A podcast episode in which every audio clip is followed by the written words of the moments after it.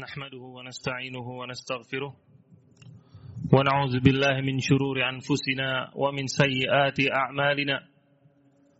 من يهده الله فلا مضل له ومن يضلل فلا هادي له. أشهد أن لا إله إلا الله وأشهد أن محمدا عبده ورسوله. قال الله تعالى في القرآن الكريم يا أيها الذين آمنوا اتقوا الله حق تقاته ولا تموتن إلا وأنتم مسلمون. أما بعد فإن خير الكلام كلام الله وخير الهدي هدي محمد صلى الله عليه وعلى آله وصحبه وسلم وشر الأمور محدثاتها فإن كل محدثة بدعة وكل بدعة ضلالة وكل ضلالة في النار.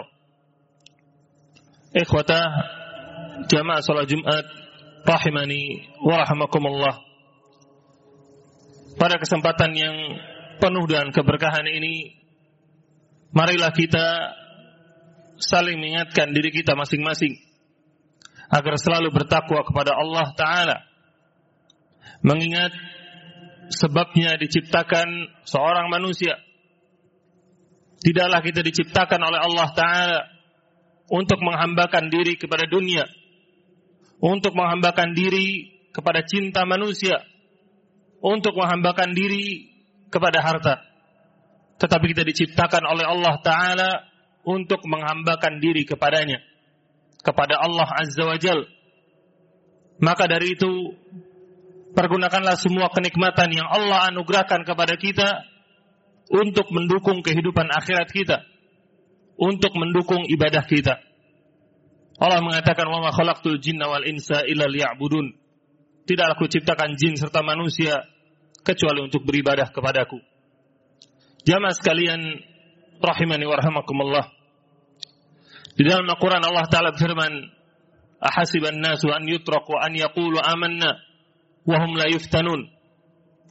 Apakah manusia mengira bahwa saya mereka akan dibiarkan untuk berkata kami beriman sedangkan mereka tidak diuji?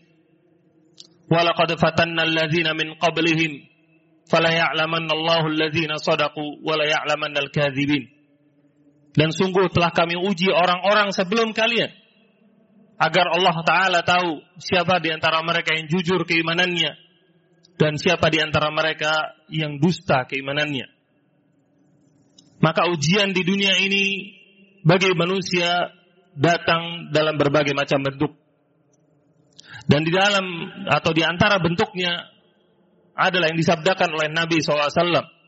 Beliau mengatakan, Inna likulli ummatin fitnah, wa fitnatu hadhil ummah al-mal. Bahwasanya setiap umat itu ada ujian fitnahnya masing-masing. Sedangkan fitnah dan ujiannya umat ini, yaitu umat yang Muhammad SAW, adalah fitnah harta. Harta ikhwatah, rahimani wa rahmakumullah suatu hal yang kita tidak bisa berlepas diri darinya setiap hari. Kita bekerja mencari nafkah. Kita mengeluarkan harta kita. Semuanya itu berhubungan dengan diri kita. Dan itu semua adalah fitnah ujian bagi diri kita semua. Orang yang kaya dengan kekayaannya maka itu adalah ujian baginya.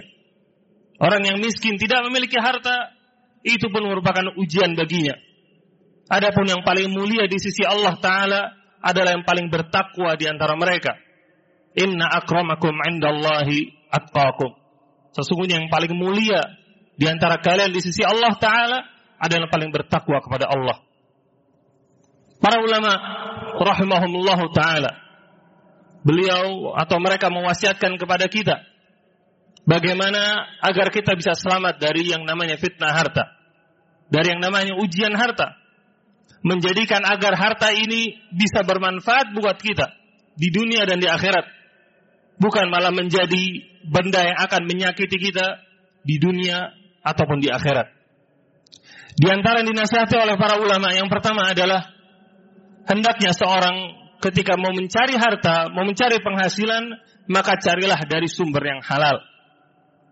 Apa pun bentuk bisnisnya, baik itu perdagangan, jual beli, pertanian, perdagangan, maka semuanya harus ditimbang dengan timbangan syariat. Apakah bisnis ini bisnis yang halal ataupun yang haram? Dan yang haram yang Allah Ta'ala larang jumlahnya hanyalah sedikit.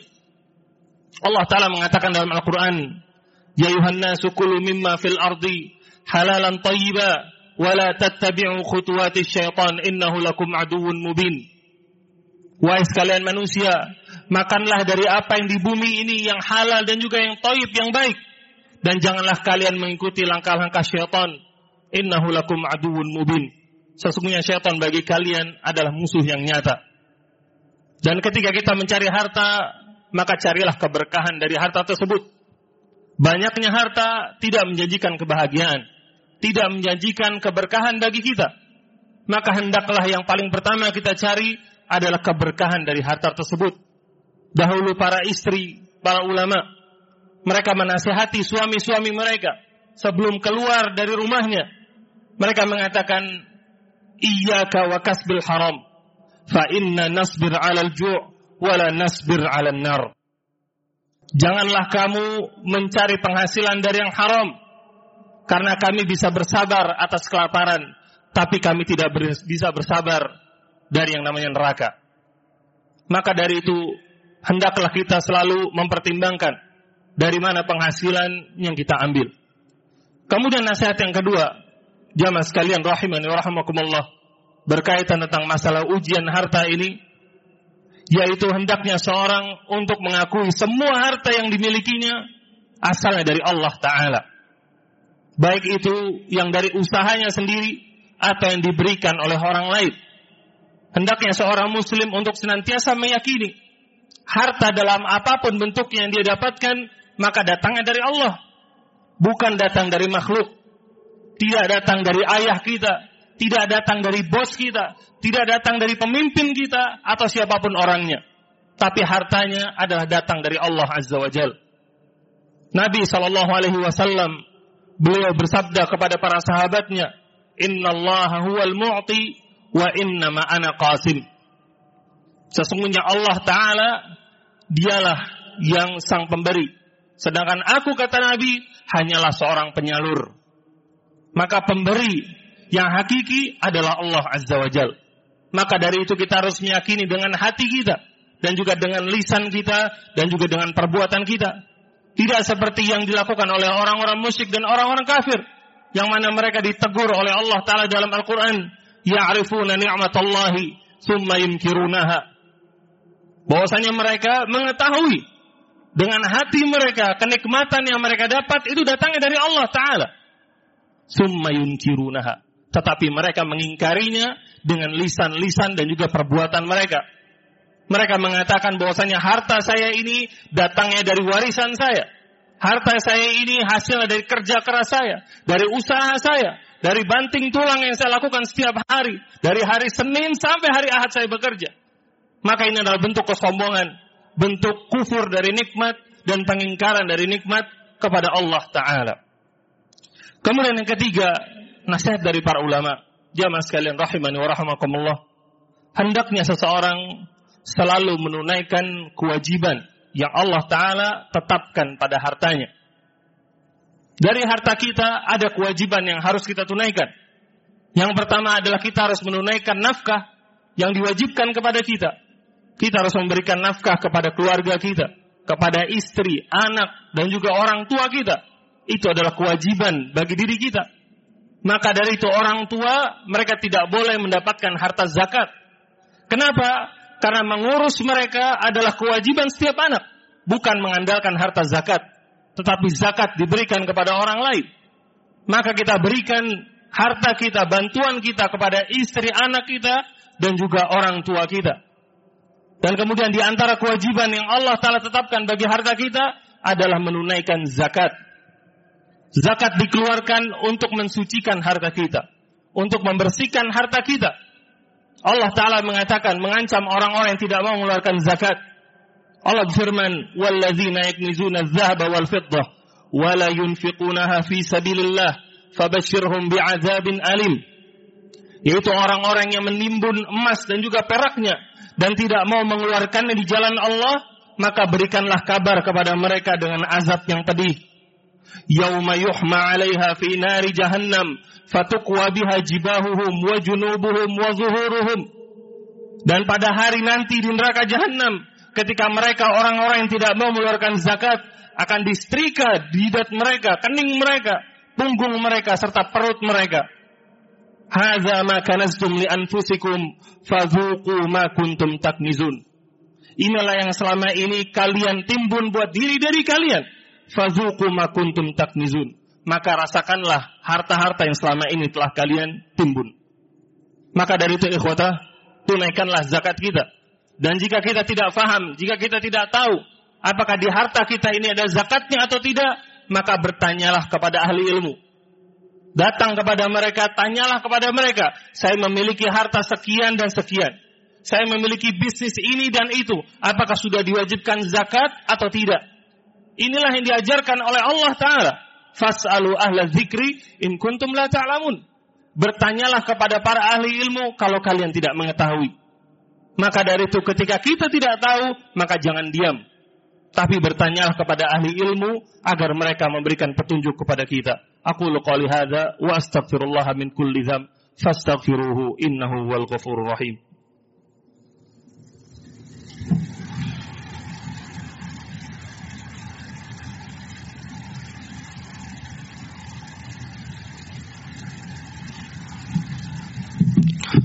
Alhamdulillah Rabbil Alamin. Wal aqibatu lil illa 'alal zalimin. Wassalatu wassalamu ala asyrafil anbiya'i wal mursalin. Nabiyina Muhammadin wa ala alihi wa sahbihi wa man tabi'ahum bi ihsanin ila yaumiddin. Jamaah sekalian rahimani wa Di antara nasihat para ulama berkaitan tentang masalah fitnah atau ujian harta yang Allah taala berikan kepada kita yaitu hendaknya kita tidak mempergunakan harta kita di atas kemaksiatan. Dan apa pun bentuk kemaksiatan yang Allah Ta'ala haramkan kepada kita, baik itu dalam bentuk riba, bisnis-bisnis yang haram, atau mengeluarkannya untuk membeli barang-barang yang Allah Ta'ala haramkan, atau untuk menzolimi orang lain, atau untuk menyemarakkan acara-acara yang dipenuhi dengan kebitahan atau kesyirikan. Maka semua itu dilarang bagi kita untuk mengeluarkan harta kita. Karena harta yang akan kita keluarkan itu adalah tanggung jawab kita. Sepeser pun yang akan kita keluarkan itu semua akan ditanya oleh Allah Ta'ala. Maka dari itu sebelum kita mengeluarkan harta kita, hendaknya kita pikirkan. Kemana kita akan mengeluarkan harta kita tersebut. Allah Ta'ala firman dalam Al-Quran, وَلَا تَعَوَنُوا عَلَى الْإِثْمِ وَالْعُدْوَانِ وَاتَّقُوا اللَّهِ إِنَّ اللَّهَ شَدِيدُ الْإِقَابِ Dan janganlah kalian saling tolong menolong dalam dosa dan juga permusuhan. Sesungguhnya Allah itu azabnya pedih. Kemudian nasihat yang kelima dari para ulama atas ujian harta yang dibebankan kepada kita, yaitu hendaknya kita jangan menyombongkan diri dengan harta kita. Sebagaimana tadi disebutkan bahwasanya yang paling mulia di sisi Allah taala adalah yang paling bertakwa, adalah yang paling beriman. Adapun harta itu adalah ujian dari Allah banyaknya harta seseorang tidak kemudian otomatis mengangkat derajat orang tersebut di sisi Allah.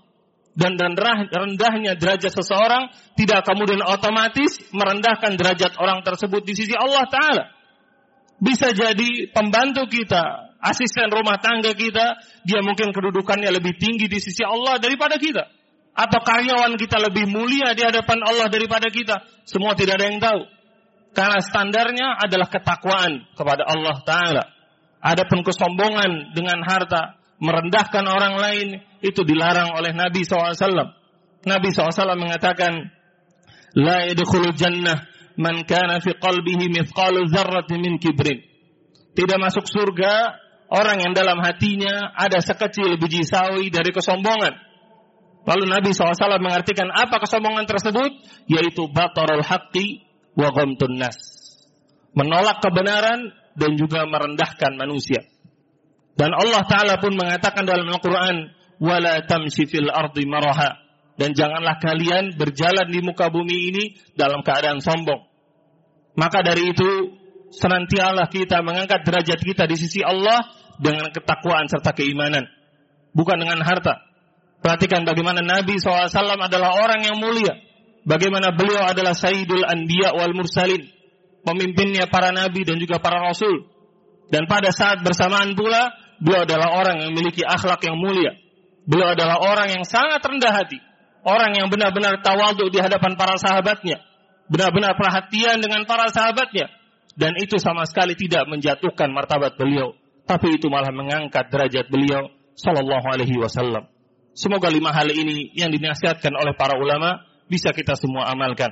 Inna Allah malaikatahu yusalluna ala nabi يا أيها الذين آمنوا صلوا عليه وسلموا تسليما اللهم ارضى عن أربعة الخلفاء وأئمة الحنفاء أبي بكر الصديق وعمر الفاروق وذي نورين عثمان وأبي السبطين علي ومنهم بكرمك وفضلك يا أرحم الراحمين اللهم اغفر للمسلمين والمسلمات والمؤمنين والمؤمنات الأحياء منهم والأموات إنك سميع قريب مجيب الدعوات يا قاضي الحاجات. اللهم أعز الإسلام والمسلمين. اللهم أعز الإسلام والمسلمين. اللهم أعز الإسلام والمسلمين. ودمر أعداءك أعداء الدين. واجعل هذا البلد آمنا مطمئنا. وسائر بلاد المسلمين. اللهم اجعل ولايتنا في من خافك واتقاك واتبع رضاك يا أرحم الراحمين. اللهم آت أنفسنا تقواها وزكها. أنت خير من زكاها أنت وليها ومولاها. ربنا آتنا في الدنيا حسنة وفي الآخرة حسنة وقنا عذاب النار.